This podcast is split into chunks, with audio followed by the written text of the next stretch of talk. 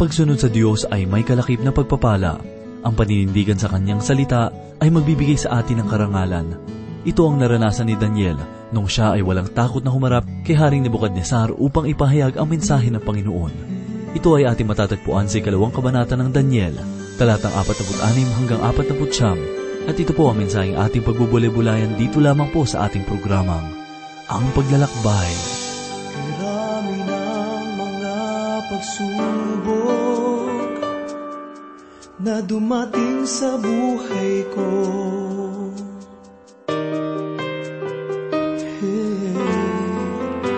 Kirami ng mga problema. Ngunit di mo hinayaan Na ako ay mag-isa. Katapatan mo'y hindi nagbabago pag-ibig mo'y lalong lumalago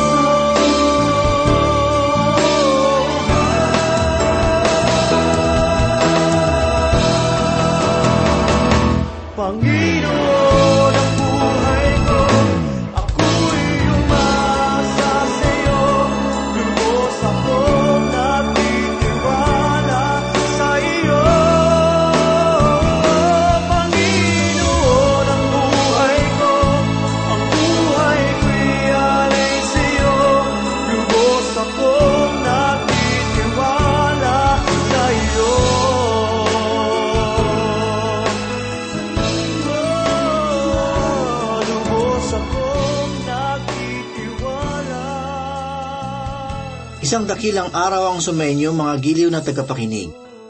Ituon natin ang ilang sandali sa pagbubulay ng salita ng Diyos. Ito po si Pastor Dana Bangko, nagagalak na makasama kayo. Magpatuloy po tayo sa pagbubulay ng aklat ni Propeta Daniel. Ang pag-aaralan po natin ngayon ay ang dulong bahagi nitong ikalawang kabanata. Magsisimula po tayo sa ikaapat na po at anim na talata at magwawakas sa apat na po at siyam na talata. Basahin po natin ang ipinahayag ni Propeta Daniel sa ika-anim na po at anim at ika-anim na po at pitong talata. Nang magkagayoy, nagpatira pa si Haring Nebukadnesar at nagbigay galang kay Daniel. At nagutos na sila'y maghandog ng alay at ng insenso sa kanya. Sumagot ang hari kay Daniel at nagsabi, Tunay na ang iyong Diyos ay Diyos ng mga Diyos at Panginoon ng mga hari. Tagapaghayag ng mga hiwaga yamang na ipahayag mo ang hiwagang ito. Ang ibinunga ng pagbibigay ni Daniel ng paliwanag sa panaginip ng hari ay nakamamangha kaya nais pa sana siyang sambahin ni Haring Nebuchadnezzar. Inutusan pa niya ang iba na sila rin ay sumamba sa kanya. Wala na siyang maisip na ibang bagay na mabuting gawin. Ang tanging alam lamang niya ay ang sumamba sa mga bagay-bagay. Subalit sa pagkakataong ito, ay tunay na nais niyang sumamba sa Diyos sa pamamagitan ni Propeta Daniel. Ito ang panimula ng kanyang pagkakakilala sa Diyos na nasa kalangitan. Kung iyong maaalala, ay ipinahayag ng Diyos ang kanyang mga babala laban sa pagsamba sa mga Diyos-Diyosan. Tunghayan po natin ang ipinahayag ng Diyos sa pamamagitan ni Moises sa ikaapat na kabanata ng Deuteronomico mula sa ikalabing lima hanggang ikalabing siyam na talata. Kaya't ingatan ninyong mabuti ang inyong sarili, yamang wala kayong nakitang anumang anyo ng araw na magsalita ang Panginoon sa inyo sa Horeb mula sa gitna ng apoy. Baka kayo'y magpakasama at kayo'y gumawa para sa inyong sarili na isang larawang inanyuan ng kawangis ng alinmang larawan, na katulad ng lalaki o babae, nakahawig ng anumang bagay na gumagapang sa lupa at anumang isda na nasa tubig sa ilalim ng lupa. Baka itingin mo ang iyong mga mata sa langit, at kung iyong makita ang araw, buwan, bituin, at lahat ng hukbo ng sangkalangitan, ay matukso ka at iyong sambahin at paglingkuran sila na inaalay ng Panginoon ninyong Diyos sa lahat ng mga bayan na nasa ilalim ng buong langit. Ang mga pahayag na ito ay galing sa Diyos na nagpapaalala sa atin na siya lamang ang dapat nating pag-ukulan ng pagsamba. Mga kaibigan, Tunay na tayo ay inibig ng Diyos at ayaw niya tayong magkasala. Sapagkat ang pagsamba sa mga Diyos-Diyosan ay isang uri ng pagkakasala. Sa ikalimang kabanata ng unang Juan, mula sa ikalabing walo hanggang ikadalawamput isang talata, ay ito ang pahayag ni Apostol Juan. Alam natin na ang sinumang ipinanganak ng Diyos ay hindi patuloy na nagkakasala Subalit, ang ipanganak ng Diyos ay nag-iingat sa kanyang sarili. At hindi siya ginagalaw ng masama. Alam natin na tayo sa Diyos at ang buong sanglibutan ay nasa ilalim ng kapangyarihan ng masama. At alam natin na naparito ang anak ng Diyos at binigyan niya tayo ng pagkaunawa upang ating makilala siya na totoo. At tayo'y nasa kanya na totoo sa kanyang anak na si Yeso Kristo. Ito ang tunay na Diyos at buhay na walang hanggan. Mga giliw na tagapakinig, ipinahayag sa huling bahagi ng talata, mga munting anak, lumayo kayo sa mga Diyos-Diyusan. Ang mga pahayag na ito ay hindi pangkaraniwan sa mga pangwakas na pananalita ni Apostol Juan. Hindi ito pangkaraniwan sa ilang dahilan.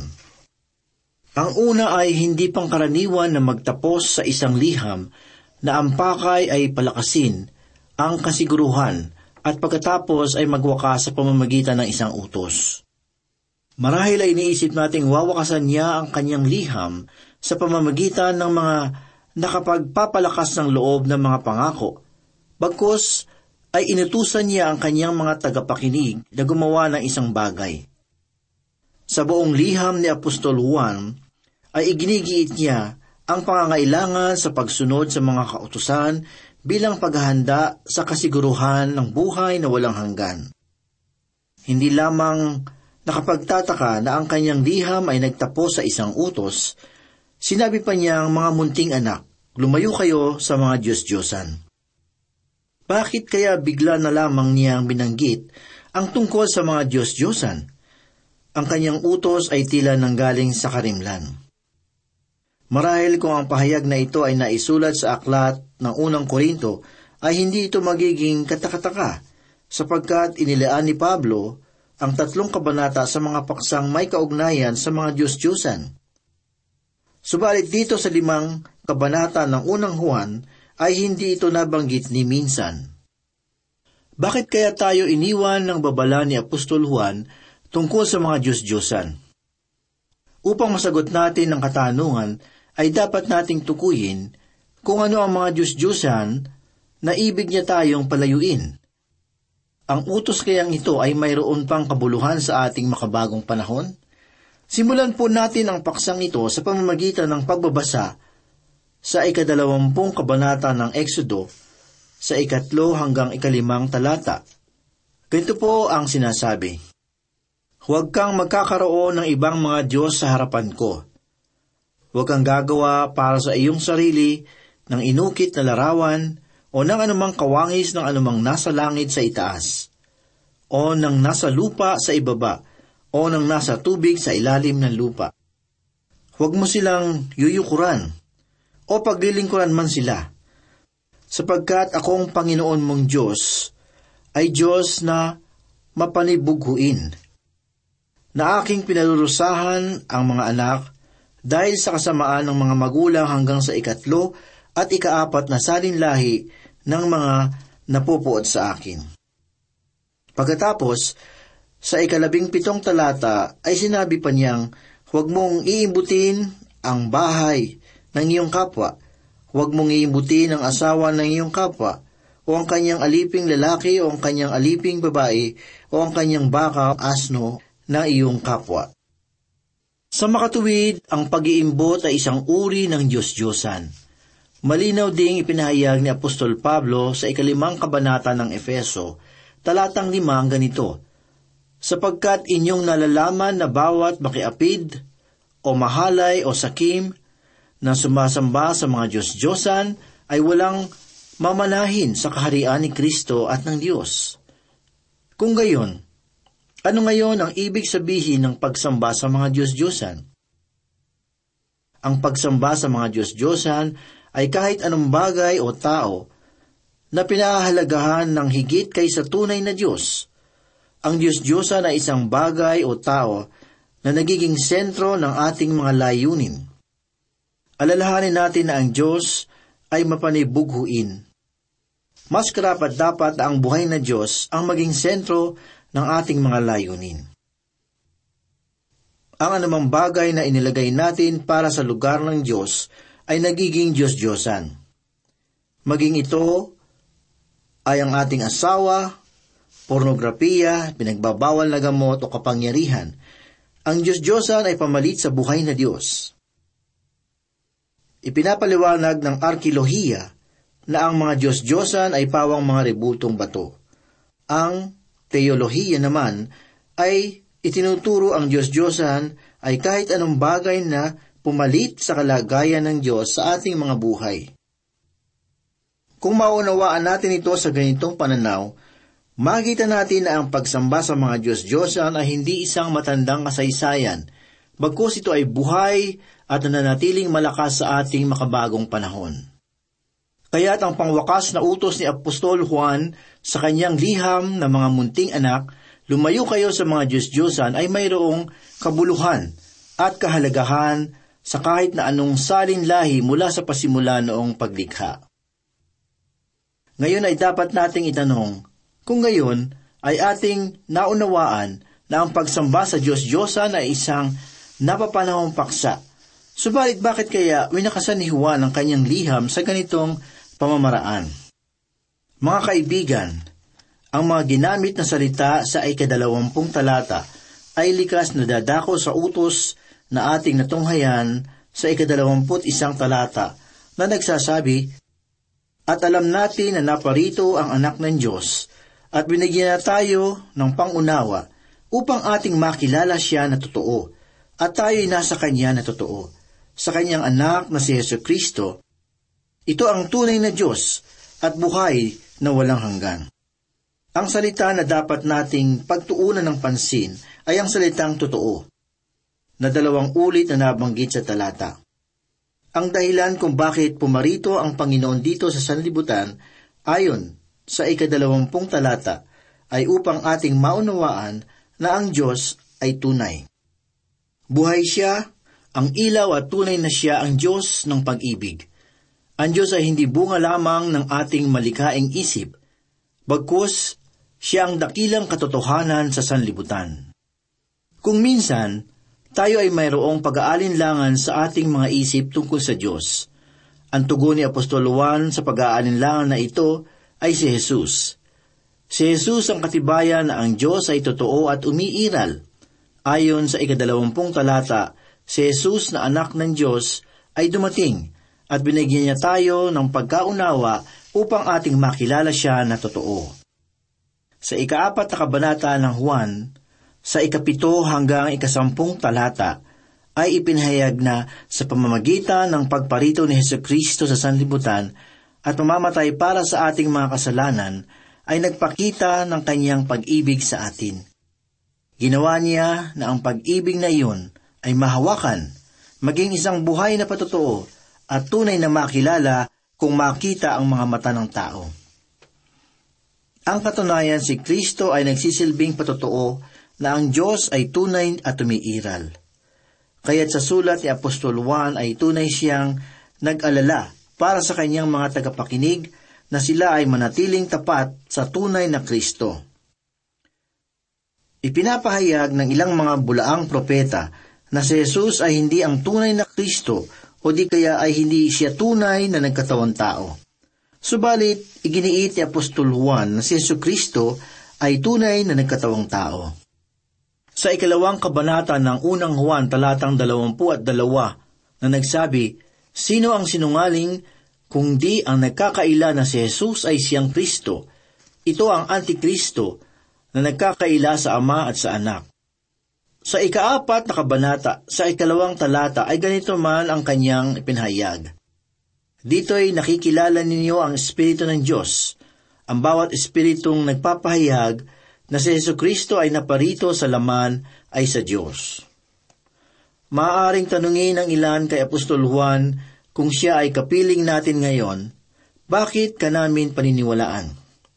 Ang kanyang maaaring maging tugon sa katanungang ito ay ang unang apat na talata sa kanyang liham. Pakinggan po natin ang kanyang ipinahayag sa unang Juan mula sa una hanggang ikaapat na talata. Yaong buhat sa pasimula na aming narinig, nakita ng aming mga mata, aming napagmasdan at nahipo ng aming mga kamay tungkol sa salita ng buhay, at ang buhay na ito ay nahayag, aming nakita, aming pinatotohanan, at sa inyo'y aming ibinabalita ang bulanggan. Nakasama ang Ama at sa amin ay ipinapahayag. Ipinapahayag namin sa inyo yung aming nakita at narinig upang kayo rin naman ay magkaroon ng pakikisama sa amin. At tunay na ang ating pakikisama ay sa Ama at sa Kanyang Anak na si Yesu Kristo. Isinusulat namin ang mga bagay na ito upang ang aming kagalakan ay malubos. Mga giliw na tagapakinig, nakita, narinig at nahawakan ni Apostol Juan ang ating Panginoong Heso Kristo bago siya mamatay at matapos ng kanyang muling pagkabuhay. Isa siyang saksi sa mga pangyayari at sa naging ministeryo ng ating Panginoong Heso Kristo. Ang ating Panginoong Heso Kristo ay nagpakita ng katotohanan ng Diyos at nagsisilbi siyang linya sa ugnayan natin sa Diyos. Mga kaibigan, ang pagsunod sa mga utos ng Diyos ay hindi pabigat kung siya ay iyong iniibig. Kung kayo ay naniniwala sa kanyang mga pangako na ito ay tunay, kung gayon ang kanyang mga utos ay ang bagay na nanaisin mong gawin, sapagkat siya ay ating pinananampalatayaan, hindi siya magbibigay ng utos na maaaring makasira sa atin. Iniuutos lamang niya ang mga bagay na makabubuti sa atin sa ikalimang kabanata ng Deuteronomio, talatang tatlumpu at tatlo, ay sinasabing, Kayo ay lalakad sa lahat ng mga daan na iniuutos sa inyo ng Panginoon ninyong Diyos, upang kayo'y mabuhay at upang ang lahat ay maging mabuti sa inyo, at upang kayo'y mabuhay ng mahaba sa lupain na inyong aangkinin. Ang pag-ibig Pakikipag-isa at pananampalataya sa Diyos ang itinitibok ng puso ng dakilang sulat na ito ni Apostol Juan. Ano ba ang kalagayan ng ating mga puso ngayon? Iniiwas ba natin ang ating mga sarili sa mga Diyos-Diyosan? Inilalayo ba natin ang ating mga sarili sa mga bagay na mapalapit para sa Diyos? Mayroon na bang mga bagay na pumapalit sa kalagayan ng Diyos sa iyong mga buhay? Sa tuwina ay dapat nating siyasatin ang ating mga puso at alisin ang mga bagay na nagiging pamalit natin sa Diyos. Mga kaibigan, sa aklat ni Propeta Daniel ay makikita natin ang paglago ng pananampalataya sa puso ng paganong hari na si Nebuchadnezzar. Kanyang matatagpuan ang kahangahangang liwanag ng kaalaman tungkol sa Diyos na buhay. Alamin naman po natin ang ipinahayag ni Propeta Daniel sa ikaapat na putwalo at ikaapat na putsyam na talata. Nang magkagayoy, binigyan ng hari si Daniel ng mataas na karangalan at maraming malalaking kaloob. At kanyang ginawa siyang tagapamahala sa buong lalawigan ng Babylonia at punong tagapamahala ng lahat ng pantas sa Babylonia. At si Daniel ay humiling sa hari at kanyang hinirang sina Sadrak, Meshach at Abednego upang mamahala sa mga gawain sa lalawigan ng Babylonia – Ngunit si Daniel ay namalagi sa bulwagan ng hari. Ang pagupo sa bulwagan o sa mga pintuang bayan ng hari ay isang kaugalian na nabanggit sa iba pang bahagi ng banal na kasulatan. Sa aklat ng Henesis ay makikita nating si Lot ay naupo sa pintuang bayan ng Sodom at nangangahulugan na siya ay isang hukom. At maging sa aklat ng Esther, ay matatagpuan nating si Mordecai ay binigyan din ng ganoong katungkulan na nakaupo sa pintuan ng hari bilang isang hukom. Sa pagkakataong ito ay nabiyayaan at naitaas pa ang kalagayan ni Daniel sa pamamagitan ni Haring Nebukadnesar. Subalit hindi rin niya kinalimutan ang kanyang tatlong kaibigan. Silang tatlo rin ay binigyan ng mataas na katungkulan sa Babylonia. Si Daniel na nasa kanyang kabataan ay nailagay sa tungkulin bilang isang hukom at mataas na pinuno ng kaharian ng Babylonia. Sa buong aklat ng Daniel ay makikita nating si Haring ni Bukadnesar ay laging kay Daniel sumasangguni at humihingi ng payo. Mga kaibigan, kung ating mapapansin ang kalagayan ni Propeta Daniel ay tunay na napakahirap sapagkat siya ay nasa kanyang murang edad at tumatayo na bilang isang hukom. Subalit alam din natin na ang Diyos ay mayroong layunin sa mga bagay na nangyayari sa buhay ni Propeta Daniel. Marahil kung kayo ay isang kabataan na nakikinig ngayon, tandaan ninyo na ang Diyos ay maaari kayong gamitin ayon sa kanyang layunin. Subalit, handa ba kayong manindigan para sa Kanya at sumunod sa Kanyang mga layunin? Naaalala ko ang ipinahayag ni Apostol Pablo kay Timoteo na matatagpuan sa ikaapat na kabanata ng Timoteo sa ikalabing dalawang talata. Ito po ang sinasabi, Huwag mong hayaang hamakin ng sino man ang iyong kabataan. Kundi ikaw ay maging halimbawa ng mga mananampalataya sa pananalita, pag-uugali, pag-ibig, pananampalataya, at sa kalinisan. Ganito ang nais ng Diyos, lalo na sa bawat kabataan, na maging isang halimbawa ng kabutihan at pananampalataya sa bawat taong nakapalibot sa Kanya. Marahil sa ating mga magulang, ito ay napakagandang mungkahi na nagmula kay Apostol Pablo. Subalit alalahanin din natin bilang mga magulang na tayo ay mayroong tungkulin na sila ay palakihin ng mayroong takot sa Diyos na lumalang sa atin. Tayo po ay manalangin.